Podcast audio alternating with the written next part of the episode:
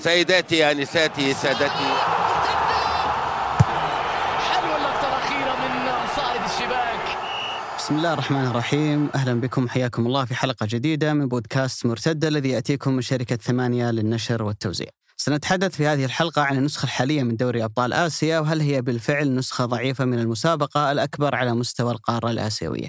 كذلك سنتحدث عن نتائج الأندية السعودية الأربعة وصدارتهم لمجموعاتهم بعد نهاية مرحلة الذهاب من دور المجموعات ولا يحلو الحديث إلا برفقة العزيز الغالي أبو سعود خالد القحطاني. حياك الله أبو سعود. أرحب يا أبو علي حياك الله. أهلا وسهلا. يا هلا فيك. بعد هذه الحلقة تسجل أمس ولكن بخطأ مني تسجلت اليوم فناسفين على التأخير يا إخوان. حصل خير ما في مشكلة إن شاء الله. بعد اللي سواه ريال مدريد ليلة البارحة أمام إشبيليا الشوط الأول خسران حب 2-0 ريال مدريد. أي والشوط الثاني قلبها 3-2 وسيناريو مقارب صار ضد تشيلسي وقبله ضد باريس سان جيرمان يفتح سؤال مهم وعريض جدا. هل فعلا في شيء اسمه شخصية بطل عندنا ولا في أوروبا ولا في أي مكان؟ في شيء فعلا اسمه شخصية بطل ولا سواليف؟ شوف أنا أؤمن دائما علي إنه فيه نقول تراكم خبرات للعيبة كبار في المنعطفات الصعبة يعطونك هذا النوع من الاتزان. يعني خلينا نضرب أمثلة. المنعطف اللي مر فيه مدريد بالنشوة وجاب فيه بنزيما الهدفين على الهدفين الفارق على باريس هذا غالبا اللاعب الخبير هو اللي يقدر يوزن نفسه وعقليته في هذا الوقت ويقدر يعطي أفضل ما عنده لأنه يدري إن هذا الوقت فرصة تقتنصها. على الحالة السلبية نفس الشيء. لما يمر الفريق يستقبل هدف هدفين ويجيك كذا لاعب خبرة يعرف يخلي الفريق يتزن في هذا الجانب بعد ذلك يرجع وبرضه مدريد في ذلك يعني خلينا نقول مثال كبير. لكن يعني لو افترضنا إن اللعيبه الكبار ما هم موجودين في مدريد طلعناهم من مدريد خلينا بس تيشيرتات مدريد أكيد إنه ما في شخصية. يعني هي على عقلية وخبرات أنت عارف. هي هي جدلية يقول لك الامر مرتبط بالفريق ولا باللاعبين. لكن أنا أعتقد يعني أنا أحب أمسك العصا من النص إنه كلا الأمرين صحيح. إذا بتاخذها من ناحية اللاعبين فهي زي ما قلت تراكم خبرات انحطوا في هالموقف كثير. وما أنسى يعني يمكن واحد من أهم الأسباب اللي ساعدت الهلال إنه يتجاوز النصر في نصف نهائي دوري أبطال آسيا. اللي أعتقد إنها ممكن مباراة القرن ما بين الهلال والنصر في ال- خلال السنوات الماضية أو طوال سنوات منافستهم. آه، بعد المباراة كان في مقابلة تلفزيونية مع عبد الله عطيف وقال نصا إحنا عندنا خبرة لأن انحطينا في هالموقف كثير. يعني إنك أنت مريت بذات التجربة، مريت بذات الضغوطات، فبالتالي أنت اليوم لما تنحط في موقف مثل هذا أنت أهدى، أكثر حكمة، أكثر قدرة على التصرف بأقل قدر وهامش ممكن من الأخطاء. فالموضوع إلى حد كبير يرتبط باللاعبين وعقلية اللاعبين والخبرات الموجودة عندهم، ولكن إذا أنت بتاخذها من ناحية النادي لا في في الأندية الكبرى يعني لعل ما يميزونها دائما أندية متطلبة، يعني أنت اليوم لما تكون متأخر في النتيجة ومهدد إنه أنت تخسر المباراة وتخرج مثلا من زي اللي صار مع ريال مدريد مثلا في مباراة تشيلسي. هذا النادي بالإرث الكبير اللي موجود عنده عنده تطلب إنه لا يمكن لك أن تستسلم. يمكن خير مثال على ذلك الريمونتادا العظيمه اللي عملها ليفربول على على برشلونة في دوري أبطال أوروبا الشهيرة اللي كانت آه، موسم 2018 2019 لو لو لم يكن ليفربول التطلع الكبير اللي عنده التعطش الكبير اللي عنده الأنفيلد الجمهور تاريخ الإرث العراقه اللي عند ليفربول ممكن نادي ثاني ما يشعر اللاعب إنه تحت هذه الضغوط. أنا معك. توتنهام مثلا عنده تاريخ أقل وعمل ريمونتادا للتاريخ ضد أياكس العريق في نصف نهائي ذات البطولة ذيك السنة أيضا مباراه الإياب. عمل ريمونتادا عظيمة لما لوكاس مورا سوى مباراة حياته يعني في ذيك المباراة. ففي حالات يعني فردية. تحصل أحيانا هنا وهناك، لكن لما تشوف الموضوع متكرر عند نادي عنده تجربة وخبره تشعر في كثير من الأحيان إنه جزء من الموضوع هو تطلب النادي والجمهور إنه لا يمكن لك أن تستسلم، في الموقف اللي ممكن لاعب آخر في نادي آخر خلينا نقول يبذل 100% من الجهد ولا ينجح، أنت مطلوب منك لأنك ترتدي هذا الشعار له سنوات من التاريخ والنجاح مطلوب منك إنك لا تعطي 200%. مش 100% لأنه في جمهور كبير وراك في في إرث للنادي في تاريخ للنادي. هي أشياء يمكن ما يستحضرها اللاعب في لحظتها لكنها تنمى داخله عبر السنوات. أنت وأنت داخل مثلا المباراة تشوف الجمهور برا اللي حوالين الملعب. أنت كل يوم تروح تتمرن تشوف صور أساطير موجودة عندك في كل مكان وعارف وعلى كتف الفريق شعار إنه الفريق جاب 13 بطولة Champions League، أنا أعتقد إنه يختلف عن لاعب يلعب في نادي أقل ضغوطات وأقل تطلب، وممكن هذا ترى دائما اللي يميز الأندية الجماهيرية، عموما هي جدلية كبيرة جدا، لكن خلينا ننتقل منها إلى جدلية ثانية. يمكن تخصنا كثيرا في الفترة الماضية حب الجدال واللي هي ممكن تكون المحور الأهم لحديثنا في هذه الحلقة، هل فعلا هالنسخة من دوري أبطال آسيا ضعيفة؟ هل فعلا دوري أبطال آسيا في السنوات الماضية تحول إلى بطولة ضعيفة لدرجة إنه في بعض الناس صار يقول لك إنه الفوز بالدوري أصعب من الفوز بدوري أبطال آسيا؟ شوف أنا عندي اعتبار أو عندي شعور كبير إن الفوز بالدوري في أي مكان في العالم أصعب من بطولات ال Champions. عشان السيتي أبو سعود. لا والله. بس عندي ذا الاعتبار من عمري يعني لما كنت أشوف إنه مثلا اليوفي يحقق الدوري ولا يحقق ال Champions ما كنت أحس ابدا إنه هذا شيء يعيب اليوفي وإنه يعني كان واجهة مشرفة لإيطاليا في ذيك السنين، لكن إطلاق هذا الوصف على هذه النسخة اليوم يعطيك كذا إحساس وانطباع إنه أصلا دوري أبطال آسيا في فترة كان في حالة صعود مرعبة واليوم تدنت فبذلك إن جالسين نقول إنه هذه البطولة يعني آه، سهلة. وأنا أشوف نقيض ذلك تماما صراحة وأنا إني بشوف يعني إنه كون إحنا تطور عندنا العنصر الأجنبي بعد ذلك تطور العنصر المحلي وأصبحت مستوياتنا مرتفعة ورتمنا مرتفع إنه البطولة نفسها صادفت في هذا الوقت خلينا نقول انحدارها وتدنيها. لا ابدا. أنا أقيس بدوري أبطال آسيا هذا نفسه. أنا شفت نسخ كثير من دوري أبطال آسيا وأتذكرها زين آه، لا البطولة كانت عالية ولا النسق والرتم كان ممتاز ولا الكورة كانت يعني خلينا نقول جميلة ولا اللي حققها كان نادي رائع. وبذلك كان يصعد لمنصتها نادي يحققها.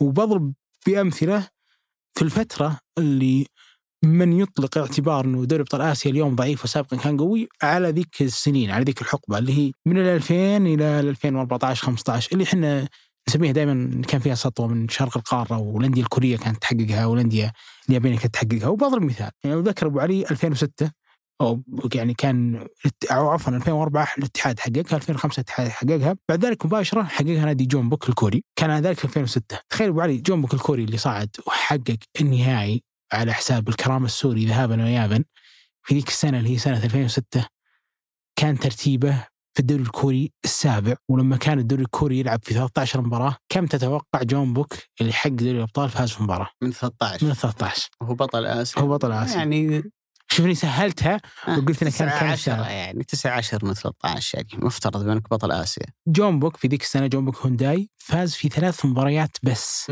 من أصل 13 مباراة. يعني حقق 16 نقطة من أصل 39 نقطة ما حتى عدى النص. ولما تأهل قابل نادي الكرامة السوري مع كل التقدير والاحترام للكرامة اللي طلع الاتحاد في ذيك السنة إلا أنه الكرامة بعد كان يلعب دون أجانب و... مع أن الدوري السوري أنت تعرف level ه. طوال مسيرته ما عمره صعد إلى أنه يصعد في قمة القارة. ومع ذلك حقق جون بوك هذاك ذيك نسخة من دوري أبطال آسيا. نجي بعد سنتين 2008 قام أوساكا حقق دوري أبطال آسيا. كان ماخذ في الدوري الياباني من أصل خلينا نقول 34 جولة 20 تعثر 12 خسارة وثمان تعادلات ومواصل إلى كونه السابع برضو أو عفوا كان الثامن بعد ما كان السابع كان الثامن في الدوري الياباني وواصل للنهائي مع دليلدا أو شيء زي كذا نادي أسترالي ما عمرنا أصلا شفنا الأندية الأسترالية مم. تصعد لدوري الأبطال ولا تحقق ولا حتى تنافس. ولا عمرها كانت مرشحة ومع ذلك قام اوساكا لما صعد قابل نادي استرالي هذا النادي الأسترالي أصلا ما عاد صار يتأهل هذه هذه البطولة. ما مو ما يوصل نهائيها ما عاد يتأهل أصلا فيها. وفاز قام اوساكا ثامن الدوري الياباني وحقق هذه البطولة في الحقبة اللي تسمى أنها أقوى سنين تلك البطولة وأنها كانت أصعب ولا لا من ذاك الكلام. وفصل الشرق عن الغرب وما إلى آخره. أرجع 2010 برضو نفس الشيء. رابع الدوري الكوري يحققها. أولسان هونداي 2012 كان برضو رابع الدوري الكوري. اولسان هونداي ودي أمسكه كمثال يعني عشان نفصل فيه. لما يطلع نادي كوري علشان يتفوق كل ذاك التفوق ويحقق البطولة كان يحتاج شيئين. عنصر محلي متوسط. متوسط باعتبار إنه ما فيهم ولا واحد كان دولي إلا كواك كواك اللي هو كان بعد ذلك انتقل للشاب بعد ذلك الهلال. كان مدافع حقق أعتقد أفضل لاعب في آسيا. ورافينها المهاجم اثنين تقدر تمشي بهم بطولة كاملة وتحققها. وتفوز على كل من كانوا فيها. بكل طبعا العيوب اللي عندك بكل النقط السلبية اللي عندك سواء كوريا كلها كانت أو أندية كوريا كلها كانت تعاني من مسألة حراسة المرمى وإلى آخره. ولكن الكلام انه البطولة نفسها مرت بعملية تدرج وحاولت أو عفوا حاولت أن تواكب التطور اللي يصير. وأعتقد اليوم لما بيتكلمون عن السنة الجاية فيها زيادة على الجانب ولا حتى هذه السنة تعديل على القوائم قبل المباريات بتعديل اللعيبة الأجانب هو الشيء اللي ممكن يطور هذه البطولة. ولكن الأكيد في ظني أنا إنه البطولة ما كانت عمرها مستواها أعلى من ذلك. اللي اختلف اليوم إن الدوري السعودي اعتلى مستواه. وبأقول نقطة وبعدين بنفصل فيها. كون إن الدوري السعودي يعتلي مستواه برضو هذا ما يعني إنك بتقدر تكون في دوري أبطال آسيا مثل ما أنت في الدوري والاعتبارات كثيرة بنقولها بنفصل فيها مهما كنت نادي عظيم ما هو شرط إنك لما تكون كويس في الدوري بينعكس هذا في دوري أبطال آسيا وبنفصل في هذا ليش ولكن خليني بسألك أنت تشوفها النسخه ضعيفة ولا لا؟ أو تشوفها. هاي دوري أبطال آسيا اليوم ضعيف ولا لا؟ لا أنت كلامك اوحى لي إنه البطولة من يومها ضعيفة لا. فما في شيء تغير مو من يومها ضعيفة. بدليل إنه أندية ما تكون جيدة على مستوى أنا بطولاتها أنا المحلية شوي الحين أصعب على فكرة هو اصعب لا يعني في فترات سابقة أنت تشوفنا كانت ضعيفة يعني نعم. أو في المتناول. نعم نعم. طب ليه- ليش فشلت الأندية السعودية؟ يعني عندنا من بداية الألفية من- أعتقد لما فاز الهلال فيها صحيح. هاتريك سيرجيو الشهير اللي كان في نهائي 2000 مع جوبيلو إلى فوز الهلال بالبطولة 2019 مع طيب الذكر رزفان لوتشيسكو. ما فاز فيها الاتحاد مرتين. 2004 2005 الاتحاد في 2009 فشل في النهائي وكان عنده فريق رائع جدا في هشام أبو شروان ومحمد نور وسعود كريري وأحمد حديد وكثير من اللعيبه اللي عندهم خبرات كبيرة جدا. الأهلي تلقى خسارة بثلاثة في النهائي لما وصل أعتقد النهائي 2012 الهلال فشل في مرتين 2014 2017 إذا كانت بهذا الضعف ليش انديتنا ما فازت فيها خلال تلك السنوات؟ يعني مع إنه كان يلعب عندنا لاعبين يعني مثلا هلال جريتس كان في صفوة لاعبين أجانب مثل تياجو نيفيز ويلهامسون رادوي وغيرهم. وفي ذيك الفترة كنا ترى كنا نلعب أربع لاعبين أجانب واحد منهم اسيوي يعني فريق مفصل من أجل دوري أبطال آسيا ومع ذلك ما كنا ننجح. ما تحس إنه هذه لا. شوي ما تركب مع هذه؟ أنا أشرح لك ليش. اولا هلال إيريك جيريتس 2010 هو النادي الوحيد اللي فعلا كنت تحس إنه يقدر يطلع في البطولة ويسوي شيء كثير، أنا أتكلم عن الهلال، مم. في الاتحاد في نسخة 2009 أتفق معك تماما، نسخة الأهلي 2012 ممكن. عدا ذلك ما في بطل سعودي كنت تشوف تشكيلته تحس انه عنده العمق يقدر يكون في دوري الأبطال مثل ما هو في الدوري اليوم. أنا أتكلم ترى حتى على وقتنا الحالي. مم. يعني وش اللي يخلي الأمر للهلال اليوم إلى حد ما تحس إنه سهل وموسمه بسيط و... وإنه الأمور ماشية ووفق أهدافه بينما أي أحد غير الهلال ممكن لا تتعثر الموازنة هذه. هو إن الهلال عنده عمق في تشكيلته من العنصر المحلي لدرجة إنه ما يتأثر ابدا في لما يدخل في دوري أبطال آسيا، يعني بضرب لك مثال، اليوم الهلال على موسمه هذا عنده زيادة 14 مباراة على كل منافسينه، لو زدت أنا على الاتحاد أو الأهلي أو الشباب أو النصر 14 مباراة، هل بيكون بذا النتائج في الدوري؟ أكيد بيتأثر. تكثر الإصابات بيضطر إنه يريح لاعبين هنا وما يرهقهم هنا أكيد بيتأثر. فلو جينا نقسم وش ال 14 مباراة؟ واللي هو أكيد إنه بيتأثر فيها كنادي، بداية هذا الموسم الهلال شارك في دوري الأبطال، النصر شارك، نهاية الموسم النصر ما شارك، بداية الموسم الاتحاد ما شارك، الشباب ما شارك إلا في نهاية الموسم، الأهلي ما شارك في الثنتين، فالهلال هو الوحيد اللي مطلوب منه إنه يبدأ برتم عالي وخذ البطولة ولا أنت فاشل؟ يعني يا تاخذ البطولة يا أنت فشلت فشل ذريع، يعني ما حد يتغنى ب 2017 ما حد يتغنى ب 2014 بالإضافة أن عندك كأس العالم للأندية بالإضافة لأنك أنت اللي تملأ عمق المنتخب باللاعبين فأنت اللي عليك الجهد أعلى. ومع ذلك الهلال هو النادي الوحيد في هذه البطولة اللي عنده العمق إنه يتوازن في الدوري يلعب يقدر يلعب مثل ما سوى رزمان لو تذكر بعد كان يلعب تشكيلة كاملة في الدوري تشكيلة كاملة على مستوى الأبطال. هو الوحيد اللي عنده هذا العمق وهذا اللي يخلي الموضوع الهلال سهل. عدا الهلال يعني تعال تذكر أبو علي 2018 2019 لما النصر حقق الدوري تشكيلة النصر كانت مرعبة. يعني برادلي جونز مايكون برونو الغنام عوض خميس الخيبري آه بيتروس جوليانو مرابط موسى حمد الله. نفس السنة نفس السنة يدخل النصر. دوري أبطال آسيا التشكيلة اللي طلع فيها قدام قدام السد 3 1 أعتقد في آه، قطر كانت برادلي جونز هوساوي مادو عوض خميس الغنام. في المحور كان الخيبري عبد الحميد الدوسري كان الجميعة جوليان ومرابط وحمد الله. شفت الفارق الكبير ما بين التشكيلة؟ يدخل عن ثلاثة لاعبين. أنا هنا بالضبط. أنا لما أنت تكون مبني على لعيبه أجانب كل لعيبتك أجانب. ولا عندك عمق في التشكيلة لو تدخل دوري الأبطال ما راح تمشي. ما راح تمشي.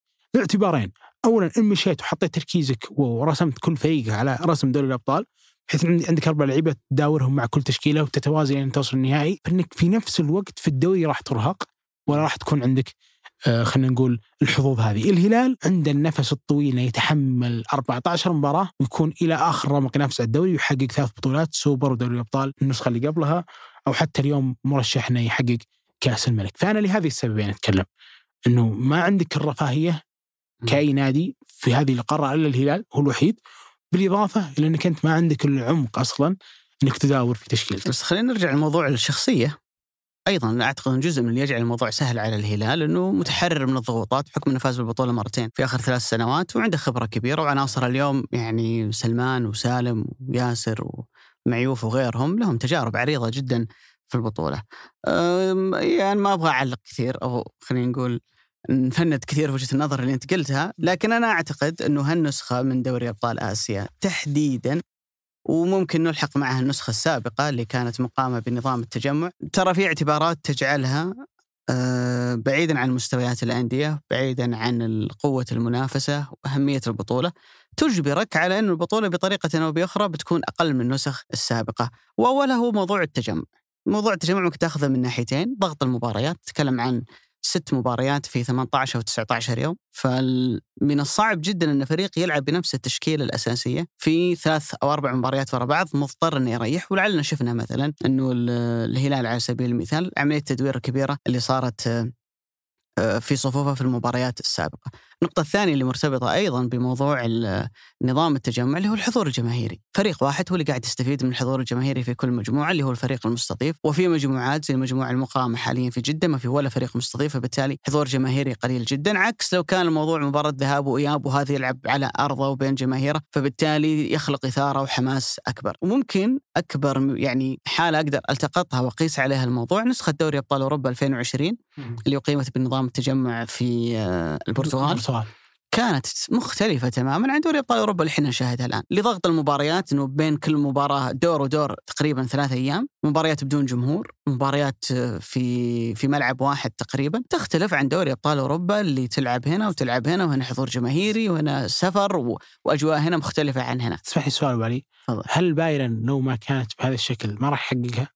أنا ما أتكلم عن احقية البطل، عشان كذا أتكلم عن المسابقة أنا بس- بشكل عام. بسألك هل سؤال تلك النسخة من دوري أبطال أوروبا تشبه اللي إحنا نشوفها لا. اليوم؟ أنا أسألك مختلفة. أنا أسألك سؤال مرة سطحي علشان. يبان نقطة إنه ترى هي ما بسهله عشان كذا الب- البايرن محققها محققها. سواء كذا ولا كذا بس خلينا نقول وهجها كان مختلف لكن حتى المستوى أنت لما تلعب كل ثلاثة أيام يختلف عن لما تلعب الآن على سبيل المثال تلعب آه، مانشستر سيتي خلص من دور الثمانية بيروح أسبوع أسبوعين منافسات محلية ويرجع مرة ثانية بينافس جديد لدوري أبطال أوروبا عكس تكون مباريات كل ثلاثة أيام ففيها إرهاق أكبر يعني أنت لو عندك إصابة عضلية للاعب ممكن يغيب لك عن كل أدوار البطولة بسبب إنها قاعدة تلعب في فترة زمنية هذا. يصعبها ولا يخليها لا أكيد. أنا أشوف إنه يقلل من قوة البطولة. يقلل من قيمتها. يقلل من قيمتها لأن البطولة قاعد تضغط في فترة زمنية. هذا ما تخليك كل المباريات تلعب بالتشكيلة الأساسية. كان والفريق المقابل مثلا هل المباراة اليوم مباراة الهلال على سبيل المثال واستقلول الجاي؟ مم. لو قيمت في من من طاجكستان إيه طيب. لو قيمت في طاجكستان وفيها سفر وملعب مختلف وأجواء باردة وجمهور ما تدري كم بيكون عددهم هي نفس لما العب معاه مرة ثانية في الملز؟ أكيد. لا أكيد إنه لكن- صعوبة ال- السفر بياخذ منك جهد بياخذ منك تعب. اختلاف ارضيه الملعب اختلاف الحضور الجماهيري بيصعب الموضوع عليك. عكس لما ألعب كل المباريات في ملعب واحد وأنا كفريق مستضيف قاعد أستفيد أنا لوحدي من موضوع الحضور الجماهيري. هذا النقطة اللي أنا أبغى اوصلها بس ما ما تميل برضو يا أبو علي إنه أنا لو كنت برضو عندي المساحة هذه بستشفي على راحتي بريح لعيبتي أنت صح تقدر. تاخذها من هنا إيه. ومن هنا بس ترى إيه. تدخل معك في المنافسات المحلية الحين 26 يوم الحين أبو علي 26 يوم فيها ست مباريات فأنت وست مباريات هي من- يعني كل فريق يتقابل مرتين ففيها حدان بدني كبير فيها الصراع اللي تشوفه فأنا كنادي سعودي مثلا شباب تعاون. فيصلي لاعب طبعا نسبة إنهم يصابون هذه مو مرتفعة مع رمضان مرتفعة. جدا. يعني سواء إنهم يصابون إصابات عضلية ولا حتى غير ذلك. فأنا بالنسبة لي أحب لي إني نهاية أسبوع يكون عندي مباراة جولة في الدوري،. وسط أسبوع أروح بس فيها الشامبيونز. سفر. ما يخالف وفيها تلعب ضد فريق على أرضه بين جمهوره، يعني على سبيل المثال هل نتائج الهلال كانت مثالية أمام الأندية الإماراتية؟ على مدى تاريخ دوري أبطال آسيا؟ بس في في اللي الفترة الأخيرة لكن في فترات طويلة. هي واحدة من الملاعب أو البلدان اللي إذا أنت رحت فيها ترى ما تأدي بشكل جيد. صحيح. فهنا انتفت عنك انتفت عنك هذه المشقة أو هذه الصعوبة بس بحيث هذا- إن المباريات كلها تقام في مكان واحد. سواء هنا أو في نسخة 2020 أعتقد اللي كانت في في في قطر. صحيح. إنه أنت ما في ما في السفر والتنقل وحضور جماهيري وهنا وهنا وهنا الجمهور مثلا ممكن يكون معادي لك ولا يحفز فريقه بشكل كبير. عكس لما تلعب وأنت مرتاح على أرضك وبين جمهورك وملعب واحد وتمرينين ثلاثة وروح ألعب مباراتك يعني وهنا أنت تقدر تاخذها من زاويتين لكن أنا أشوف إنه من هالجانب ها يعني الموضوع هذا ايا كان البطل وايا كان المستفيد أنت مو ذنبك. الظروف هي اللي أدت إلى أن البطولة تقام بهذا الشكل، لكن أنا احاول أربطها لك مع دوري أبطال أوروبا نسخة 2020 إنه بهذا الظرف أنت ما راح تحصل أفضل نسخة من المسابقة مهما حاولت إنك تغذيها ولا إنك أوكي تشوفها من أتفق هالجانب. معك لكن أنا أتكلم أبو علي على هل هي صعبة ولا سهلة؟ يعني مم. هل هي لو في بطل مرشح اليوم أو لو في واحد حظوظه ضعيفة علشان أقيمت بالتجمع بيقدر ياخذها؟ ها هذا قصدي. لا أنا أنا أتفق معك في نقطة البايرن أنا أشوف إنه هلال في هالنسخه طبعا الأدوار ال 16 صحيح. والثمانية هذه باقي عليها فترة زمنية طويلة لكن لو نقيس بمستويات وفورمة اليوم الهلال هذا بأي نظام ياخذها بأي نظام للبطوله هو مرشح أول إنه ياخذها يعني باعتبار إنه هذا الهلال قوته لو الفنية وتميزه وتنوع العناصر اللي موجودة واضرب يعني. مثال أبو علي في 2019 يعني الهلال. لما في 2019 على العين وعلى الدحيل اللي هي أصعب مجموعة دور إقصائية يلعب مع الأهلي في جدة في أوغست طلع الأهلي يلعب مع الاتحاد صحيح. الاتحاد ثم يلعب مع السد. وكانت أول مباراة في الموسم صحيح يعني وأول مباراة رسمية للمدرب مع الأهلي في جدة يعني. صحيح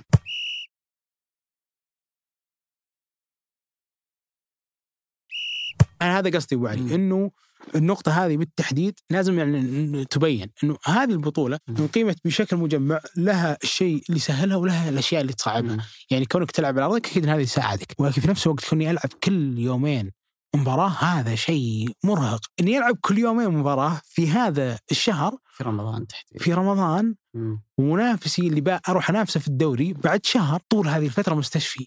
مم. هذا المقياس ما ينحط فيه إلا الهلال أمانة. يعني تعال شوف مثل ما قلنا من بداية الموسم إلى اليوم ما في نادي يشارك ولا في نادي يتحمل ال 13 مباراة ولا 14 مباراة زيادة على موسمه إلا هو الهلال. اللي يخلي الموضوع متوازن شوي إن الهلال ينافس على الدوري وإلى آخر جولة أو إلى آخر شهر ما بعد شفنا آخر جولة ويحقق سوبر يحقق Champions بداية الموسم ويطلع نهائي كأس ملك وفي نفس الوقت متوازن في دوري الأبطال إنك تشوفه بناء على امكانياته هو النادي الأفضل يحقق تسع نقاط الوحيد في القارة كلها اللي حقق تسع نقاط وهو النادي المرشح الأول إلى آخره آخره لأن هذا النادي عنده قدرات متفوقة على هذه ما الكل نختلف. فتوازن في الثنتين. ولعل هذه من الأشياء تحسب لإدارة الهلال التدعيم الكبير اللي صار الفترة الماضية لأنه اولا راح تزيد عندك عدد الأندية ولعل ممكن كان عندهم يعني علم استباقي بالموضوع. الموسم الجاي هو الموسم الأطول في تاريخ الرياضة السعودية تكلم عن موسم يبدأ في منتصف أغسطس وينتهي في منتصف يوليو اللي هو بنهاية كأس آسيا 2023 تكلم عن 11 شهر. فيها أهم بطولتين بالنسبة لك كمنتخب اللي هي كأس العالم وكأس آسيا آسيا. بالإضافة إلى استحقاقات ال- ال- النادي المعتادة. خليني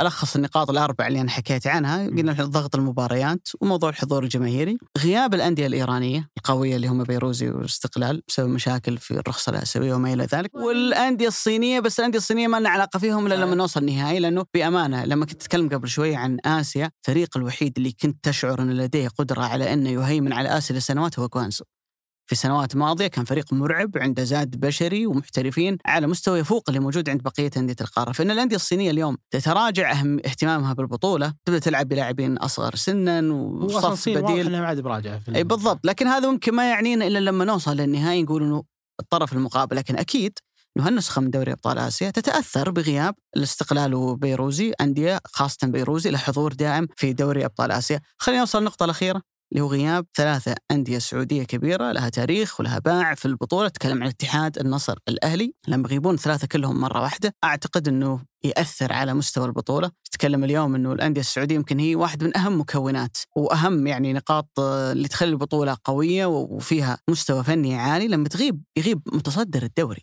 أفضل ممكن نادي اليوم على مستوى المنافسات المحلية اللي هو الاتحاد عن البطولة. أكيد أنه يأثر. لما نادي يكون واصل نصف النهائي آخر نسختين اللي هو النصر أيضا الموضوع آه، راح يأثر.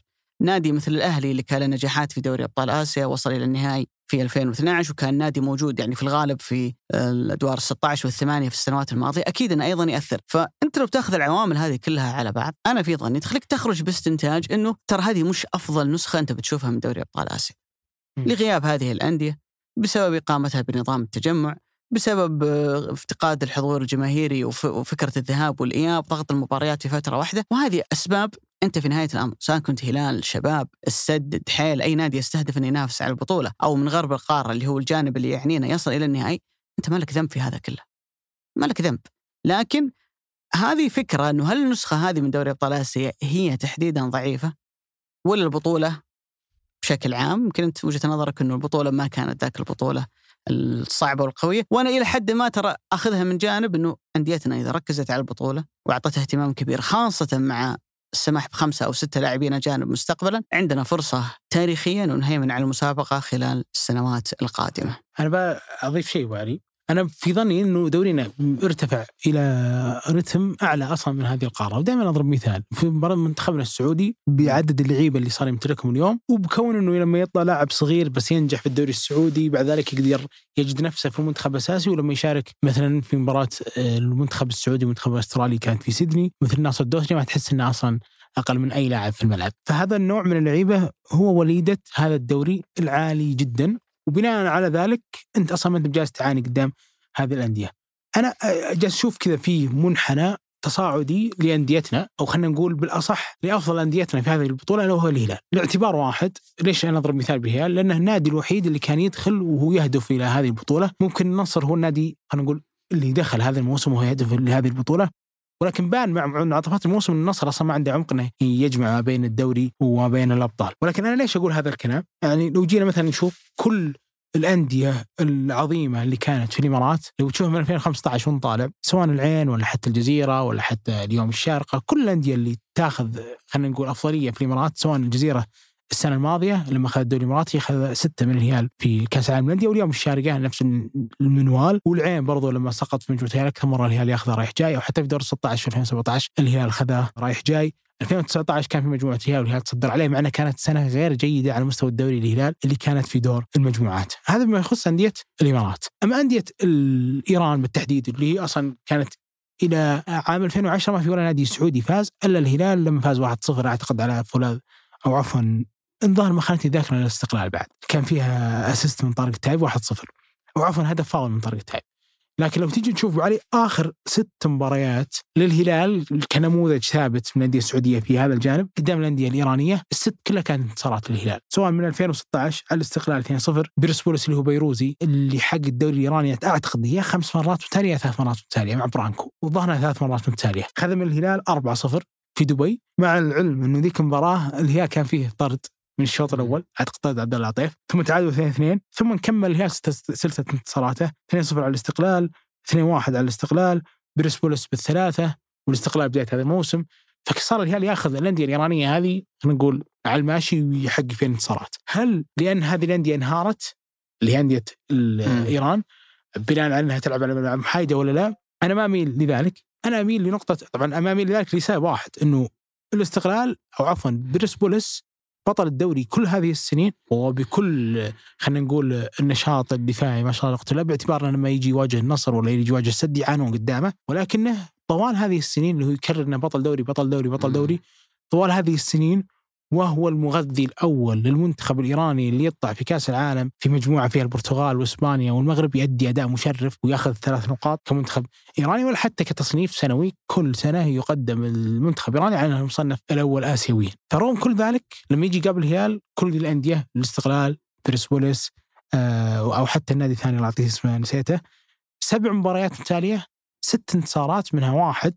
كان بطرد على عبد الله طيف ومع ذلك الهلال فاز 4-0 اللحظة الوحيدة اللي ما كانت انتصار للهلال كانت 2-2 اللي أقيمت في عمان والهلال أصلا كان متأهل من البطولة يعني كان مخلص هذه البطولة ومتأهل صاعد نهائي. لكن أنا عندي اعتبار واحد يسهل هاجس دوري أبطال آسيا عند الأغلب وغالبا لما تنحط هذه الأندية في هذا المقياس تدخل أصلا في جدلية إنها ما عندها أصلا محترف آسيوي. أو حتى ما عنده نظام لعب ثابت شلت منها أربع لعيبة أو أبقيتهم فيها ثابتين. يعني هي لما شارك آخر مباراة أو الدور كامل الأول ثلاث جولات هذه خذ فيها تسع نقاط مباراة واحدة اللي لعبها كامل بأربع أجانب. شوط واحد كمان. بعد عداها كان بثلاثة أجانب. فكان الهلال ينحط في مواقف إنك تسحب منه ست سبع أحيانا أكثر لعيبة أساسيين ومع التبديلات يزيدون. وزادوا طبعا مع غياب ماريغا تريحة سالم غياب بيريرا إلى غياب إيجالو مباراتين system واحد تشكيل واحد 4 3 3 نفس أسلوب اللعب نفس الأداء وينتصر. ليش الهلال كذا؟ لأن عنده عمق في تشكيله. عنده أربع أظهرة كلهم مستوياتهم عالية عنده زاد بشري كبير وفي نفس الوقت عنده دياز اللي من جاء والهلال في حالة تحسن. هل خلينا ناخذ مثال اليوم المرشح الأول لبطولة الدوري السعودي الاتحاد لو انحط في هذا المحل ونحط في هذا المكان. وقالوا له حدد منهم الثلاثه اجانب اللي بيشاركون. أصلا ما راح تشارك بثلاثه ما عندك أربعة. صحيح. ما طحت أصلا في صداع وجدلية من هو محترف بشكل آسيوي. من بيجي من وين بيجيب أنا محترف آسيوي؟ مم.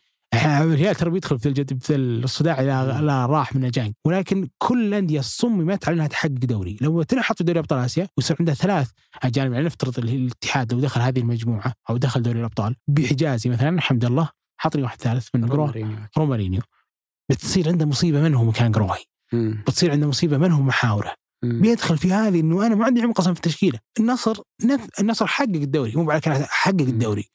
انحط قدام السد يكتشف إنه محور عبد الحميد الدوسري طرف عبد الحميد الجميعه وسناتنا بدال ما هم مايكون وبرونو يصيرون عمر هوساوي وعبد الله ماد ومع كل تحت التقدير والاحترام ستتكلم عن فوارق الإمكانيات. النادي الوحيد اللي يصمم ودعم بعمق إنه يكون في الأبطال جاهز ويكون في الدوري جاهز تدبل عليه 13 مباراة على موسمه ما يتأثر هو الهلال فالهلال جالس يعطينا هذا الانطباع إنها بطولة. سهلة عليه طيب هو أصلا في يعني إلى جانب السؤال إنه هل البطولة ضعيفة أو لا وفي سؤال هل هي البطولة اللي تراجعت ولا أنديتنا اللي صارت أقوى يعني اليوم مم. لما يكون عندنا أربع أندية منهم ناديين وضعهم صعب جدا الموسم هذا اللي هم الفيصلي والتعاون ها. ومع ذلك يتصدرون مجموعات على حساب السد والدحيل اللي هم ناديين قويين جدا على مستوى الدوري القطري ومنافسين دائمين في دوري أبطال آسيا يخليك تطرح سؤال عريض جدا هل الأندية السعودية اللي تميزت وصارت أقوى ولا الأندية المنافسة لنا هي اللي تراجعت؟ أنا بالنسبة لي بحاول إني أقيس الموضوع خلينا نقول إلى جانب رأيي الخاص لكن خليني أقيس الموضوع رقميا يعني أحب أستشهد بالأرقام يمكن في كثير من الأحيان تعطي دلالات آه، حقيقية أكثر. اليوم لو بتشوف أعلى عشرة لاعبين قيمة سوقية آه، موجودين في دوري أبطال آسيا تتكلم في الشرق والغرب بتلاقي إن في واحد من الدوري الصيني اللي هو على رأس القائمة اللي هو أوسكار لاعب جوانزو. وجوانزو اللي ما عنده اهتمام كبير بالبطولة. انه الحين في الصين. بالضبط. يعني قيمته السوقية تتكلم عن 18 مليون يورو. لاعب بالراحة مكانه في أوروبا في ظروف طبيعية مكانه في أوروبا. وعندنا ثلاثة لاعبين من الدوري السعودي اللي هم بيريرا وماريجا وميشيل ثلاثة كلهم في الهلال. وعندنا ستة لاعبين المتبقين كلهم يلعبون في الدوري القطري. تتكلم عن خاميس رودريغيز يلعب في الريان. قيمته السوقيه 15 مليون يورو. ألدرفيرلد البلجيكي المعروف اللي كان أساسي في توتنهام لسنوات طويلة قلب دفاع في الدحيل قطري تتكلم عن أولونجا مهاجم ال- الكيني أعتقد اللي موجود معهم. أه تتكلم عن ياسين براهيمي في الريان بغداد بونجاح في السد والفرنسي نزونزي اللي كان عنده تجربة مهمة في إشبيليا وروما واليوم يلعب في نادي الريان. تأخذها حتى كأسماء بعيدا عن القيمة السوقية لاعب زي برنارد. له سنوات وتجربه معروفة في فيرتون اليوم يلعب في الشارقة. إذا بتنظر أندية قطر والإمارات بتجد إنه لا يزال عندهم تقريبا ذات المستوى من الصرف والإنفاق على استقطاب اللاعبين الأجانب والمدربين. بتشوف إنه في أسماء معروفة ومهمة على مستوى التدريب. جالسة تدرب في في هالأندية ويستقطبون أسماء مميزة. وبتلاحظ أيضا إنه يتعاقدون مع لاعبين مميزين من القارة الأوروبية. لهم اسمهم لهم وزنهم وثقلهم. أو حتى لاعبين بقدرتهم العالية على الاستكشاف واستقطاب أفضل اللاعبين. ما ننسى إن رومارينيو جانا من الدوري. الإماراتي. آه كورنادو جانا من الدوري الإماراتي. وأكثر من نموذج يعني آه تقدر تقيس عليه. في قدرتهم على أنهم يلتقطون اللاعبين المميزين حتى لو ما كانوا أسماء كبيرة على مستوى أوروبا، ففكرة أنهم هم تراجعوا على الأقل في قطر والإمارات ما أعتقد. ذات الصرف ذات الاهتمام موجود عندهم. فبالتالي هذه تدعم فكرة أنهم هم اللي ما تغيروا كثير وإنما إحنا اللي تغيرنا، لما تبغى تقيس فعلا هل إحنا تغيرنا في دوري أبطال آسيا خلال السنوات الماضية خلينا نضع نقطة كذا نأخذ ما قبلها وما بعدها جوهرية. اللي هو 2018 2019 لما تم تغيير مسمى الدوري لكأس الأمير محمد بن سلمان وزادوا عدد اللاعبين الأجانب إلى ثمانية لاحقا أصبحوا سبعة. وجاءونا اللاعبين الكبار المعروفين جوميز حمد الله مرابط والجيل اللي جاء في في تلك الصيفية. خلينا نأخذ أخذ ثلاث سنوات قبلها وأول ثلاث سنوات بعدها لأنه السنة هذه ما نحسبها. فبالتالي ثلاث سنوات الماضية من لما زادوا الأجانب وثلاث سنوات اللي قبلها. نبدأ من 2016 شارك في البطولة الهلال النصر الأهلي الاتحاد. أفضل أربع أندية ممكن تكون موجود عندك تروح فيهم الآسيا. ثلاثة منهم طلعوا من دور المجموعات. الهلال هو الوحيد اللي تجاوز دور المجموعات ووصل إلى دور ال 16 وغادر على يد لوكوموتيف طشقنت ال- الأوزبكي. يعني بنهاية دور ال 16 انت ما عندك ولا نادي سعودي في المسابقة. 2017 شارك الهلال الأهلي التعاون الفتح أربعة أندية مرة أخرى. الفتح والتعاون ودعوا من دور المجموعات. الأهلي وصل إلى دور الثمانية والهلال قاوم ووصل إلى المباراة النهائية وخسارته الشهيرة أمام إدواردو اللي كانت في ذيك السنة. 2018 رحنا شاركنا بفريقين فقط اللي هم الهلال والأهلي لأنه ال- بقيه الانديه كان عندها مشاكل في استخراج الرخصة الآسيوية، الهلال حل أخيرا في مجموعته، كان استثناء أن الهلال يخرج من دور المجموعات، والأهلي تجاوز المجموعة وفورا خرج من دور ال 16 يعني في نسختين من ثلاث أقصى نجاح وصلت أنك وصلت دور ال 16 والاستثناء كان هو وصول الهلال إلى نهائي نسخة 2017 عندك خروج من دور المجموعات لأكثر من مرة جالس يتكرر. رحلة الثلاث سنوات اللي بعد زيادة اللاعبين الأجانب وارتفاع مستوى ورتم الدوري، شارك الهلال والنصر والاتحاد والأهلي في نسخة 2019. الأربعة كلهم تأهلوا من دور المجموعات. هنا جت اللي هي مواجهات الأندية السعودية ضد بعض، الهلال طلع الأهلي من دور ال 16 الاتحاد والنصر تجاوزوا منافسيهم في دور ال 16 الاتحاد في حينها تجاوز ذوبهان ال- الإيراني والنصر تجاوز الوحدة الإماراتي. في دور الثمانية اصطدم الهلال بفريق سعودي آخر اللي هو الاتحاد طلع من البطولة والنصر خرج من السد. لاحقا الهلال لعب مع السد وفاز عليه والناس تعرف إنه كسب البطولة بعد ذلك. فشوف النجاح على مستوى دور المجموعات. ولولا إنك الانديتك كانت كانت تلعب ضد بعض كان ممكن تروح إنك تلعب نصف نهائي سعودي 2020 الهلال النصر الأهلي التعاون الهلال خرج بسبب ظروف كورونا اللي الناس كلها تتذكرها في 2020 الثلاث البقية كلهم تجاوزوا دور المجموعات. النصر طلع التعاون في دور ال 16 واصطدم بالأهلي اللي كان متجاوز شباب أهلي دبي والنصر هو اللي طلع الأهلي من دور الثمانية. يعني أنديتك باستثناء الهلال كانت عندها أزمة كورونا كلهم كانوا ماشيين إلى اللحظة اللي كانوا يصطدمون ببعض فيضطر واحد منهم إنه يطلع الثاني. نسخة 2021 اللي هي السابقة شارك فيها الهلال والنصر والأهلي. الوحدة خرج من الملحق أمام القوة الجوية العراقي بركلات الترجيح. آه الأهلي خرج من المجموعات لقطة هيثم عسيري اللي الناس كلها تتذكرها وكان قريب جدا من أنه يتأهل. الهلال والنصر بعد كملوا طريقهم إلين التقوا في دور الأربعة. فتقدر تشوف فارق الكبير جدا في المستويات والنتائج اللي كانت ما قبل زيادة اللاعبين الأجانب واللي صارت ما بعد. تأخذها إجمالا كإحصائيات. شارك في هالفترة 11 نادي. الآن اللي هي بعد زيادة عدد اللاعبين الأجانب نستثني الوحدة لأنه خرج من الملحق تسعة منهم قدروا أنهم يتجاوزون دور المجموعات. الاستثناء كان الهلال بسبب كورونا والأهلي زي ما قلنا لقطة هيثم عسيري اللي كانت ستؤدي إلى أن الهلال يخرج، يعني في الحالتين بيكون عندك نادي سعودي برا دور المجموعات. في هال بعد ما يخرجون من دور المجموعات الأندية السعودية لعبت ضد بعض خمس مرات. المرة الوحيدة أو المرتين الوحيدة اللي قدر نادي غير سعودي إنه يطلع نادي سعودي من المسابقة كان النصر لما خسر من السد اللي تكلمت عنها مباراة 3-1 وخسارة النصر من بيروزي بركلات الترجيح. فشوف الفارق الكبير جدا في النتائج والمستويات. آخر ثلاث سنوات قبل زيادة لاعبين الأجانب وارتفاع مستوى الدوري والثلاث سنوات اللي صارت بعد. هذه يوديك إلى نتيجة أنه اللي أنت قاعد تشوفه اليوم في دوري أبطال آسيا من تميز الهلال والشباب والتعاون والفيصلي تقدر تقول ما أبغى ناقض الكلام اللي قلته في البداية إنه نحن أمام نسخة ليست مثالية من دوري أبطال آسيا بسبب الظروف اللي ما حد له ذنب ولا حد له علاقة فيها مش ذنب أنديتنا إن الاستقلال وبيروزي ما طلعوا رخصة آسيوية ولا ذنب أنديتنا إن البطولة اقيمت بنظام التجمع لأنه كورونا وصعوبة السفر وشرق القارة يمكن عندهم مشاكل أكبر من ذلك.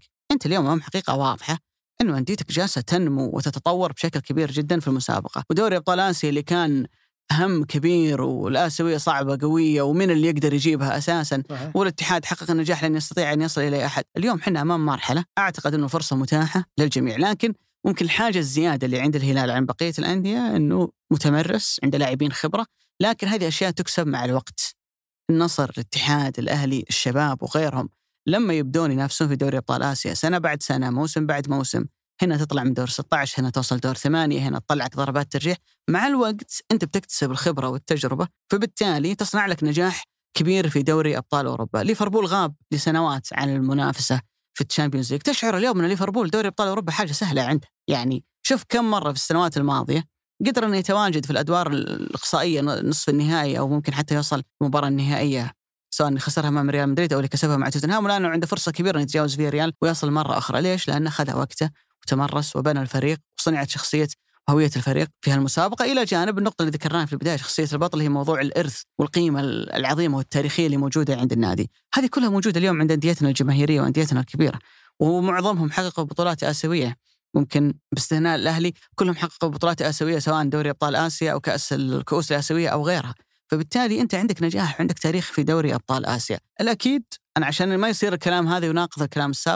في ظروف تجعلها نسخة غير مثالية من دوري أبطال آسيا ولكن نجاح وقوة أنديتنا في هالمسابقة سببه ومرجع الأول هو قوة الدوري. الآخرين شغلهم هو هو أجانبهم نفسهم صرفهم هو نفسه. الفرق إنه أنت اليوم مستواك ارتفع واعتلى بسبب قوة المنافسة اللي عندك ولعل تاهل المنتخب إلى كأس العالم ونتائجنا في دوري أبطال آسيا. وصلنا إلى أولمبياد طوكيو لأول مرة من 24 سنة من 96 ما وصلنا إلى إلى منافسات كرة القدم في الألعاب الأولمبية كلها دلال وقرائن على أن موضوع السبعه أجانب وموضوع زياده الأجانب والصرف الكبير اللي صار على الدوري أثبتت الأيام والتجارب أن نفعه أكبر بكثير من المضار اللي كان كثير من الناس يتخوف منها. صحيح. واتفق معك تماما إنه صعودنا على مستوى الدوري ابو علي هو اللي خلانا في دوامة أسبوعية برتم عالي. لما تدخل دوري الأبطال تحس إنه في فارق بينك وبين أي نادي بتقابله في دوري الأبطال. وهنا يعني على قولتهم أضرب مثال بالفيصلي اللي لما جاء دخل اليوم في دوري الأبطال بثلاثة اجانب فاز على نادي مثل السد أو حتى تصدر مجموعته أو التعاون اللي مر والتعاون الفيصلي هذا الموسم كلهم ينافسون على الهبوط لكنهم في دوري صعب. وصعب جدا وعدد التنافسية فيه عالي. وأنا أقول هنا لما يرتفع سقف الاجانب في الدوري كله في عمومه ما هو بس هاجس وهم إنه من هو ينافسك على الخانة لا من اللي تواجهه أصلا في الملعب كلاعب سعودي أساسي. إنه غالبا الرتم سريع الاجهزه التدريبية أكيد إنها أفضل بكثير من الفترة الماضية بالإضافة إنه أي لاعب شاب صاعد يا إنه يجاري هذا الرتم ولا إنه بيفقد فرصته تماما. وأنا هنا دائما أضرب مثال بالجيل اللي صعد في هذه الفترة وقديش إنه جودته أعلى بكثير على الأقل من الجيل اللي قبله. وأمانة أنا ماني بشوف حتى غياب الأندية الإيرانية من أسباب إنه هذه البطولة تكون أضعف باعتبار واحد إنه أصلا آخر نادي حقق البطولة كان عام 93 على ما أعتقد. والغرابة إنه النسختين اللي بعدها حققها نادي تايلاندي. لو تلاحظ أبو علي إحنا دائما مو بحنا يعني اللي دائما يحب يسقط على هذه البطولة يقول إنه نسخها السابقة كانت تقام فيها دمج وفيها خلينا نقول مجموعة واحدة فيها شرق القارة وغرب القارة وإلى آخره إلى ويغفل دائما إنه في نادي تايلندي يصعد يحققها مرتين ورا بعض، في نادي ياباني يصعد يحققها مرتين ورا بعض ثم يغيب ويفلس النادي ويندثر من المجموعه أو نادي مثل سيدني يصعد 2014 يحققها ثم عاد تشوفه، فهذا برضو اعتبار إنه هذه البطولة أصلا في ذيك النسخ ما كانت عالية على مستوى الإمكانيات وإنه أفضل نسخ كرة القدم فيها والآن تدنت. المعادلة هنا معكوسة.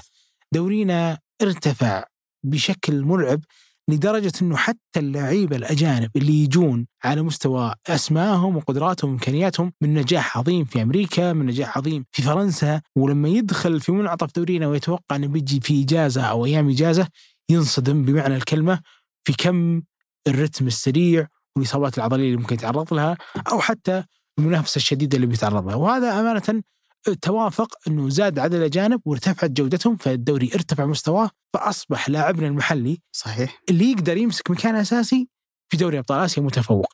أنا أقول اللي يقدر يمسك مكان أساسي. لأنه في الكثير من اللعيبة السعوديين انحطوا في نفس هذه المواقف مع أندية خرجوا من دور المجموعات أو حتى خرجوا من الأدوار الأقصائية في البطولات المجمعة بشكل سيء مع إنه يمكن يكون بطل دوري. ولكن يقابل مثلا نادي مثل بيرسبوليس يسجل هدف ثم تغلق قدام المباراة فيفتقد تماما الحلول. وهذا اللي يخلي قيمة اللاعب المحلي هي اللي بتصنع الفارق في هذه البطولة. إن كان أجنبيك عالي جدا في الدوري ووارد أنك تحقق الدوري هذا لا يعني نقطتين. النقطة الأولى أنك بتقدر توازن ما بين منافستك في دوري الأبطال ومنافستك في, في الدوري.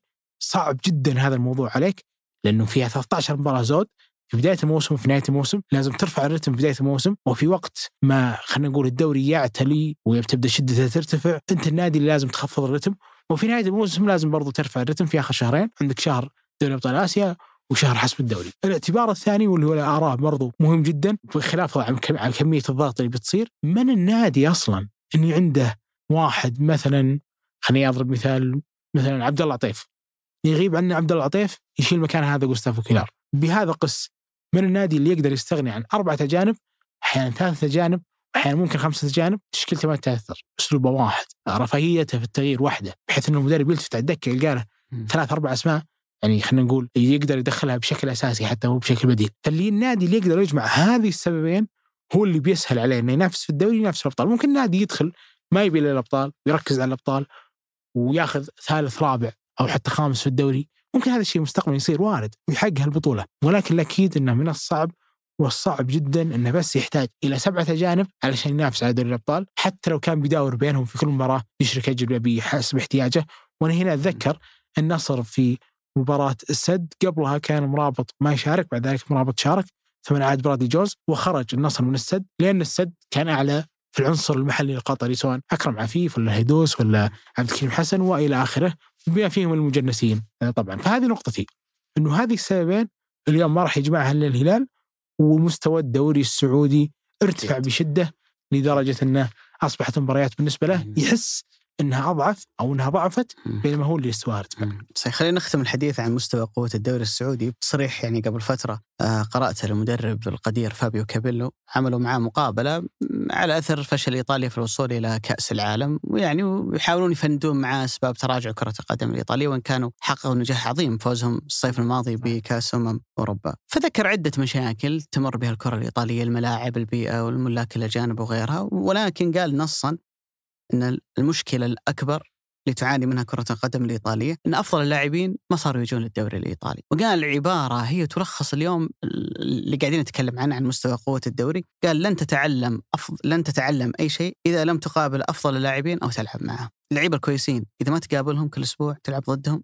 صحيح. تواجههم أو يكونون زملاء لك أنت تلعب معهم عمرك ما راح تتعلم شيء. لأن في أشياء يعلمك إياها المدرب في موهبة مهارة موجودة عندك يصقلها المدرب هو يحاول يعلمك إياها. لكن في أشياء أنت تكتسبها بالممارسة. أنت اليوم لما تكون مثلا عندك معلم رائع جدا وزملائك اللي في الصف كلهم تعبانين ما راح تكون زي واحد يدرس نفس المعلم بس الزملاء اللي معاه في الفصل متفاعلين كلهم دوافير زي ما يقولون هذا يعطي هذا معلومة هذا يشرح هذا يناقش المعلم هذا الارتفاع مستوى المجموعة يرفعك أنت معهم وانت ما تشعر. لما تلعب انت مع سبعه لاعبين أجانب مدربك مدرب قدير ويجيك أفضل الأسماء على مستوى اللاعبين والمدربين والدوري عندك يعلى رتمه ومستواه. من الأشياء الجميلة اللي صارت عندنا إنه صار الدوري 30 جولة وهذا الموسم الرابع قاعد يصير هالموضوع ويزيد عدد المباريات ويصير في رتم مباراة مثلا جدول ثابت كل أسبوع ويخش عليك كأس الملك تدخل عليك بطولات ثانية يرفع مستوى اللاعب. فبالتالي تشعر إنه اللاعب السعودي يروح يلعب في دوري أبطال آسيا بدنيا وفنيا وفي كل المهارات تشعر إنه عنده حاجة زيادة عن اللاعب الآخر اللي يلعب في دوري يعني سهل وما في تنافسية عالية، يمكن خير مثال على ذلك السد اللي اليوم موجود في مجموعة الفيصلي هو متصدر الدوري القطري، لعب 22 مباراة في الدوري، فاز في 20 وتعادل في اثنين. يا رجل لو تجمع أجانب الهلال والنصر والاتحاد والأهلي وتنقي منهم سبعة تحطهم في فريق سعودي عندنا ما يقدر يكسب 20 مباراة من صحيح. 22 ما تقدر كم هدف سجل؟ ما ما, ما أذكر بالضبط الأهداف يوصل 100 هدف. لكن ال- هذا الاكتساح ما تقدر تسويه في الدوري السعودي ما تقدر. لأنه المباريات صعبة المنافسين أقوياء فبالتالي نأكد بس على نفس النقطة إنه ما نظلم دورينا، دورينا بأمانة ساهم بشكل كبير جدا في ارتفاع مستوى ال- الأندية وبالتالي صارت تلعب في دوري أبطال آسيا بأريحية كبيرة.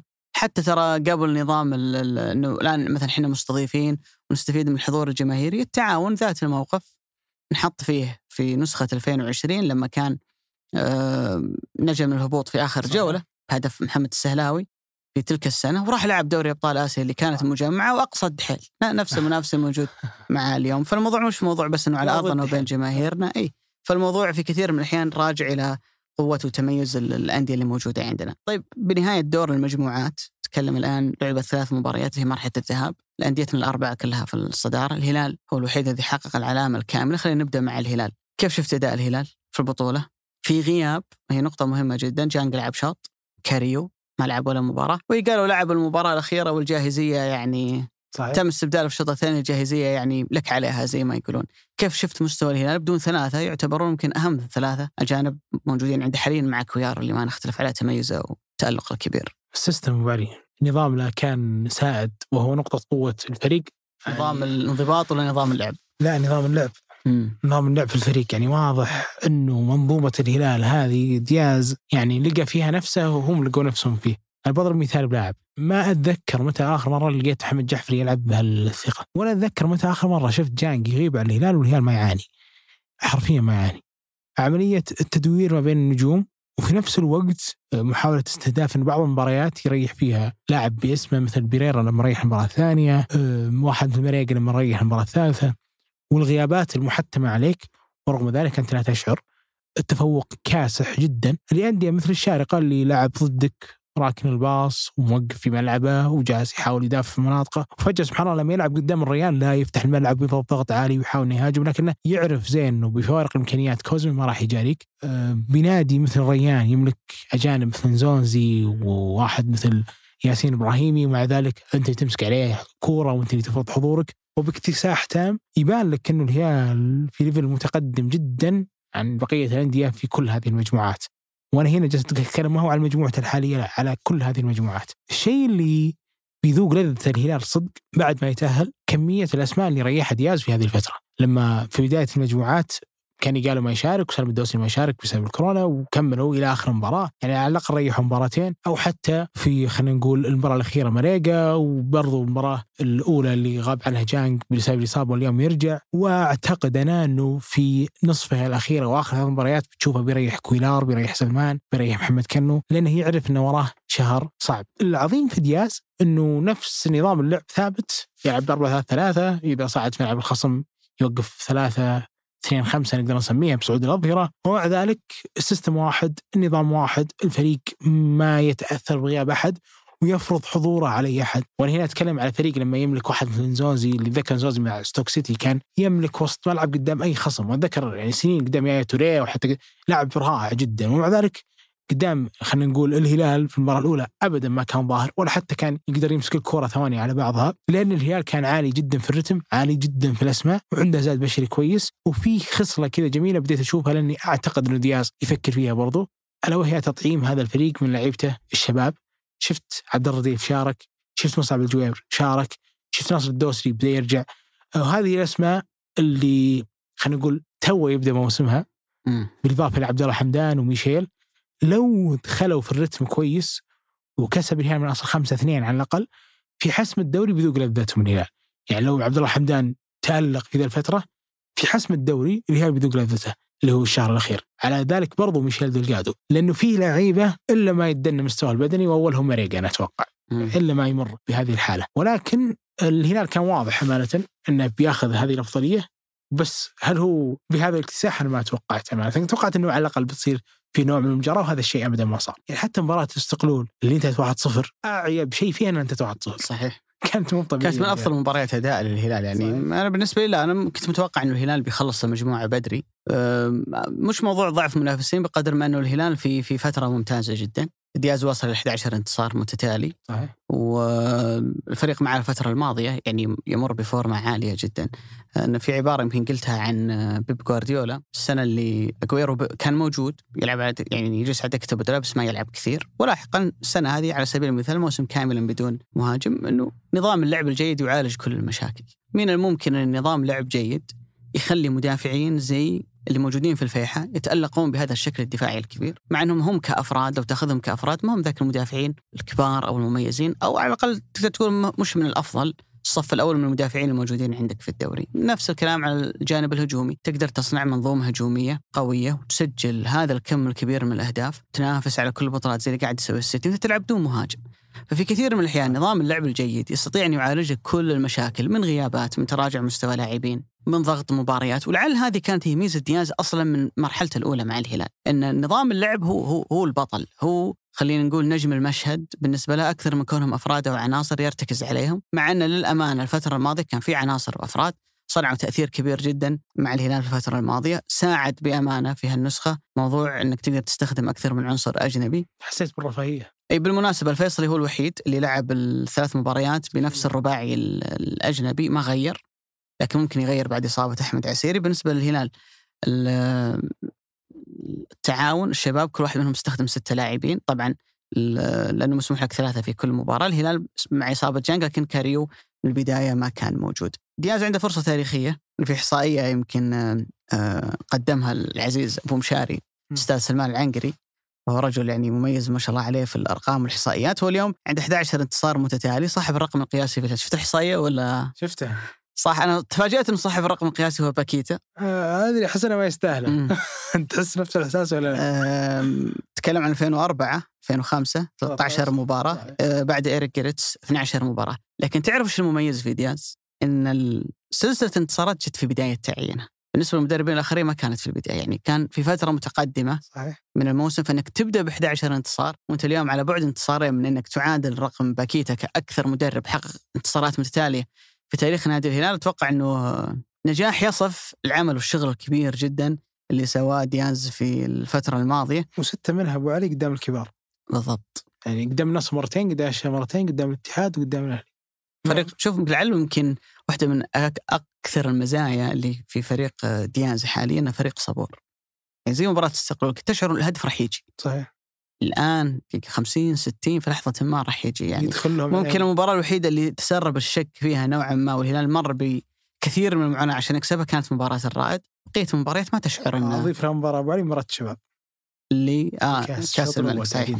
إيه يعني لولا فرصه ميشيل يعني. ذيك اللي اللي ضيعها لكن أعتقد إنه نتفق إنه الهلال يعني بأمانة. طيب كيف شفت التعاون والفيصلي؟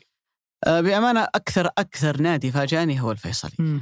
يعني يمكن ظروف متشابهة ما بينه هو التعاون ولكن المجموعة موجود فيها نادي قوي. ممكن هو أنا أقدر أصنفه مع بيروزي. أقوى ناديين ينافسونا في غرب القارة ينافسون انديتنا السعودية. وعنده تجربة وعنده خبرة كبيرة في آه، دوري أبطال آسيا. يدربه مدرب أتذكر أتوقع إنك تتذكر لما كان في واتفورد خافي كراسي الإسباني. إيه. إيه اي كان معروف يعني في المستوى. ودرب حتى في إسبانيا أكثر من نادي آه، إسباني. تكلم عن مستوى اللاعبين الأجانب بغداد بونجاح تكلم عن سانتي كازورلا. نفس العناصر المميزة حتى اللاعبين المحليين اللي موجودين عندهم. السد في وضعيته يمكن حتى قلنا عنها إنه ال- الطغيان الكبير اللي هو مسويه السنة هذه. في الدوري القطري. أضف إليه أنه يلعب هو الفريق الوحيد اللي يلعب آه، ما يلعب على أرضه في في المجمعه وإنما اضطر إنه يروح يلعب في المنطقة الشرقية. وتعرف يعني طبيعي ومنطقي إن الفيصلي ما راح يكون عنده حضور جماهيري آه، كبير آه، كبير هناك. ومع ذلك أداء الفيصلي صراحة مميز. لا شفت الهدفين ابو علي؟ شوف هي المباريات الثلاثة السابقة الفيصلي كله كفريق كويس. صحيح. لكن هشام فايق المباريات الأخيرة متسلطن. متسلطن على الآخر. طبعا تفريس ال- من الرجل مسجل لك هاتريك في نهائي كأس الملك. أهم إنجاز في تاريخك. فيعني الكلام عن تفاريس وأهميته وتاثيره في الفيصل يعني آه، نحن في غنى عنه. لكن أعتقد إنه في في هالنسخة هشام فايق قدم ثلاث مباريات آه، غاية في الروعة. صحيح. وكان جريء مدربهم إنه استغنى عن ايجور روسي. وهو لاعب لا يمكن الاستغناء عنه صراحة في الظروف الطبيعية. وقائد في الفريق بالضبط. و... واعتمد على إنه يحط اثنين لعيبة محاور اللي هم هشام فايق وإسماعيل سلفا مع تفاريس والإضافة الأهم وهذه ترى يعني نقطة تحسب للفيصلي أعلى صفقة في تاريخ هذا النادي هو مارتن بويل لاعب الاسترالي اللي جابه مم. يعني جابه في الشتوية لاعب آسيوي من أجل دوري أبطال آسيا دفعوا فيه 15 مليون ريال 3.5 مليون يورو هي أعلى صفقة في تاريخ النادي الفيصلي للآن حضوره ما هو بذاك الحضور المميز يعني صح. جيد إلى حد ما. بس الخطوة تحسب لهم. لكن خطوة تحسب لهم. لذلك هو الفريق الوحيد اللي لعب الثلاث مباريات بأربع لاعبين أجانب ونتمنى صراحة لو كانوا بقية الأندية زيهم. التعاون أعتقد إنه كانت يعني خسارته جدا غريبة اللي كانت أعتقد أمام بختكور صحيح. المباراة كان أفضل فيها في معظم فترات المباراة. هجمة مرتدة غلطة انفردوا وسجلوا هدف لكن أعتقد أن فوزه عد حيل في المباراة الأولى. كانت قفزة معنوية مهولة بالنسبة لهم. وبطولة إلى الحد الآن المباراتين اللي لعبها توامبا كان فيها هو توامبا اللي اللي إحنا نعرفه. فأعتقد أنه بالنسبة للتعاون الفيصلي أدائهم إلى حد كبير جدا قياسا بوضعيتهم في الدوري. ما أقدر أطلب منهم شيء أكثر من اللي هم قدموه في الفترة الماضية ولذلك هذا يقودنا إلى أنه النادي الأكثر مطالبة بعد الهلال أنه يقدم نتائج مستويات مميزة في دوري أبطال آسيا ويروح فيها الأدوار متقدمة جدا. أعتقد بالظروف الحالية وبالوضعية الحالية هو الشباب ومع ما شاء الله تبارك الله ال- الكلام اللي قاعد العقد اللي وقع لتأجير الأرض والكلام اللي قاعدين نسمعه عن موضوع رعاية للموسم القادم. متوقع أن فريق السنة الجاية بتكون ميزانيته أعلى بكثير من اللي شفناها في الموسمين الأخيرة.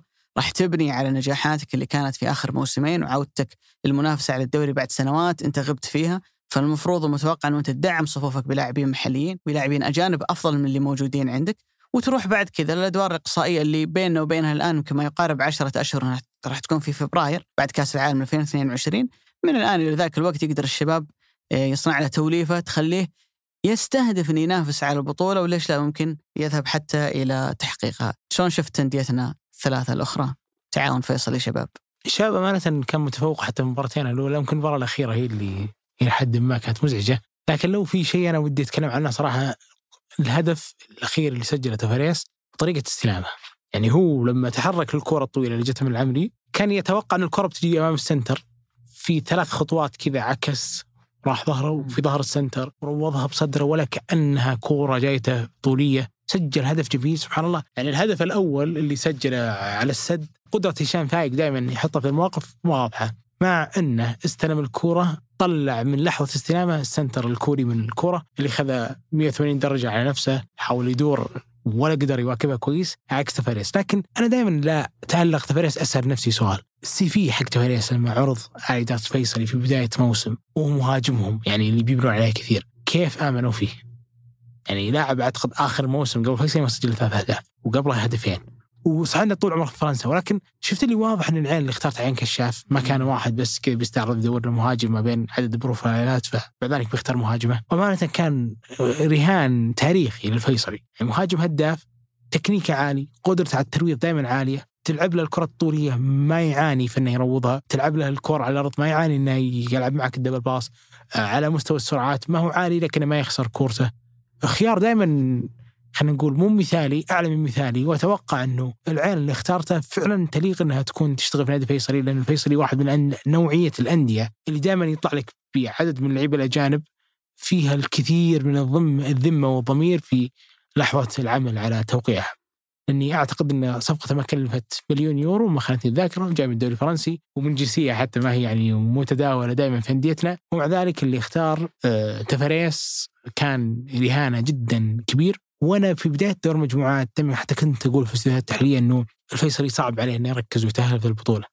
ومع ذلك صراحة هو جاي يسوي الصعب، يعني جالس يسوي الشيء اللي ما هو متوقع إنه يسويه ولا هو مطلوب ترى إن الفيصل يسويه، الفيصل كان مطلوب إنه يوازن نفسه على مستوى الدوري ولكن دخل وخلينا نقول ثابر ولو تأهل لدور المجموعات ولعبت الادوار الاقصائيه في ملعبه ولا حتى لعب هو بيكون شيء جدا عظيم لنادي مثل الفيصلي. أنا أعتقد إنه النقطة اللي ذكرتها عن تفاريس هو فعلا فيصل عودنا في السنوات الماضية إن عنده عين ثاقبة وقدرة عالية جدا على إنه يقتنص دائما أفضل اللاعبين صحيح. وبأرخص الأثمان، بدليل لما قلنا عن بويل إنه أعلى صفقة في تاريخ النادي وهي ما كلفت إلا 15 مليون ريال، آه، أندية أخرى ممكن يصرف أضعاف هذا المبلغ على لاعبين ما يصنعون أي تأثير أو أي قيمة. تفاريس آه، معلومة مهمة جدا عنه طوال تاريخ الفيصلي في الدوري السعودي تذكر انه كان في مهاجم عندهم اسمه يوهان ميلي أو حاجة زي كذا تتكلم عن لاعب 2010 2011 لعب معهم كان هو المهاجم الوحيد بالنسبة للفيصلي في الدوري السعودي اللي يختتم الموسم هو أعلى لاعب تسجيلا في الفيصلي للأهداف.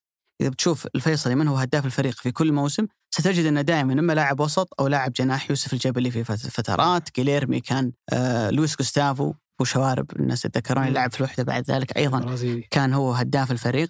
وقل ما يكون المهاجم هو هداف الفريق. أتذكر الخراشي في سنة كمهاجم أيضا كان هداف الفريق في الدوري. لكن كلاعبين أجانب لسنوات طويلة كان الفيصل يجيب في كل الخانات لاعبين مميزين إلا المهاجم. ما يتوفقون في مهاجم. واتى تفاريس ليعوض كل السنوات الماضية اللي صحيح. اللي عانوا فيها من نقص في في المهاجم. ولما تكلمت عن نقطة هدفه رائعة جدا والاستلام وكيف إن المدافع كان في حيرة ويروح يواجه المهاجم على طول ولا يدور ويجي له من الجهة الثانية. هنا نرجع لنقطة أنه لما يكون عندك لاعبين مميزين في الدوري بيطلعون لك أشياء ولقطات وفنيات وجماليات أنت ما تشوفها إلا لما يرتفع مستوى الدوري ومن اللقطات هذه يتعلم اللاعب الحالي اللي قاعد آه، مزامل أو منافس للاعب واللاعب الصغير اللي في الفئات السنية اللي يسعى إلى أنه يتطور ويرتقي مستواه ويمكن استشهدنا بلقطة اللقطة العظيمة لقروهي أمام حمد الله صحيح. والتصدي الرائع اللي كان من حارس الفيحة في مباراة الاتحاد في نصف نهائي كأس الملك إنه مثل هاللقطات أنت تسر لما تشوفها لأنه هذه اللي يتعلم منها اللاعب هذه اللي زميلك يتعلم منافسك يتعلم لاعب صغير يتعلم فأعتقد أنه آه، إجمالا أداء أنديتنا في الدور المجموعات لحد الآن من ثلاث جولات مرضي مقنع إلى حد كبير لكن آه، خليني أختم بسؤالين. أول شيء من تتوقع يتأهل من الأربعة؟ بناء على اللي شفته اليوم كلهم. الأربعة. نعم. مع إني في بداية الموسم لو سألتني في بداية النسخة يعني قبل أسبوعين قلت لك الشباب والهلال بس بناء على اللي شفته التعاون هو الوحيد اللي بخاف عليه. ولكن أتوقع الاربعه شوف أنا أتوقع في مرحله الأيام أتوقع عودة قوية من السد والتحيل. فبيصعب على التعاون الفيصلي مسألة صدارة المجموعة وبيصير رهان على إنك تكون أفضل ثاني أو لا. أنا بروح مع الهلال الشباب الفيصلي يتأهلون وأخشى على التعاون إنه يخرج نفس الخوف. من فعلا السد المباراة الأخيرة واضح إنه من بس آه، حطوا أندريا يو وأخروا بغداد بنجاح هم متحسنين. يعني ما أوه لا. اللاعب هو اكرم عفيف ثنائية يعني. ففعلا أتوقع للسد ريمونتادا لكن إن شاء الله انهم يتاهلون في أفضل الثواني طيب تبقى السؤال الأخير. قولك الفصل في المسألة. دوري أبطال آسيا ضعيف ولا أنديتنا اللي قوية؟ أنديتنا القوية. مع إنك ترى دوري أبطال آسيا من يومه هو مو بذاك البطولة. إي أنا بقيس عليه هو. هل هو تدنى؟ لا والله. ابدا ما تدنى. آه وذكرت لك كمية اللي كانوا يحققونه وهم أصلا مم. على مستوى الدوري كامل ما فاز إلا ثلاث مباريات. ويطلع يحقق أو حتى نادي تايلاندي يحققها نسختين ورا بعض. ولا نادي مثل خلينا نقول النادي آه، اللي هو هونداي جنبو جومبوك ولا حتى أولسان ولا حتى جامبا أوساكا سابع ثامن تاسع الدوري يطلع يحققها. لأنه بس ركز فيها في فترة محددة وهو طلع أخذها. فهم هم عناصرهم المحلية هذا مستواها. كانوا متفوقين علينا. إحنا ارتفع مستوانا ارتفع مستوى أجانبنا. مم. ومستوى أجانبنا في الدوري الوافر اللي سبعة أجانب في كل نادي. رفع مستوى اللاعب المحلي فارتفعنا صحيح. لكن هل هم تدنوا؟ لا والله. مم. هم كانوا أقل من كذا. مم. أنا أتفق معك. إن فعلا انديتنا هي اللي مستواها تطور. الدوري تطور. تقيسها على دوري أبطال آسيا تقيسها على المنتخب تقيسها على دلائل وقرائن كثيرة نسختين من آخر ثلاث أنديتنا السعودية عبر الهلال اللي تفوز فيها. آه، من أصل ست مقاعد في نصف النهائي من غرب القارة كنا موجودين في أربعة. آه، نجاح كبير الأندية السعودية اللي صار في الفترة الأخيرة. وأيضا أنا ما بيختلف معك من هنا إلى مباراة ال- الريال والسيتي خلينا في حالة آه، هدنه وتهدئه يا أبو علي أنت ماخذها 13 مرة مسك علي على واحدة 13 مرة يا ابن الحلال وهالمره تجي على حسابنا. لا لا لا. يعني المرة الماضية طلعناكم. وش وش بيختلف؟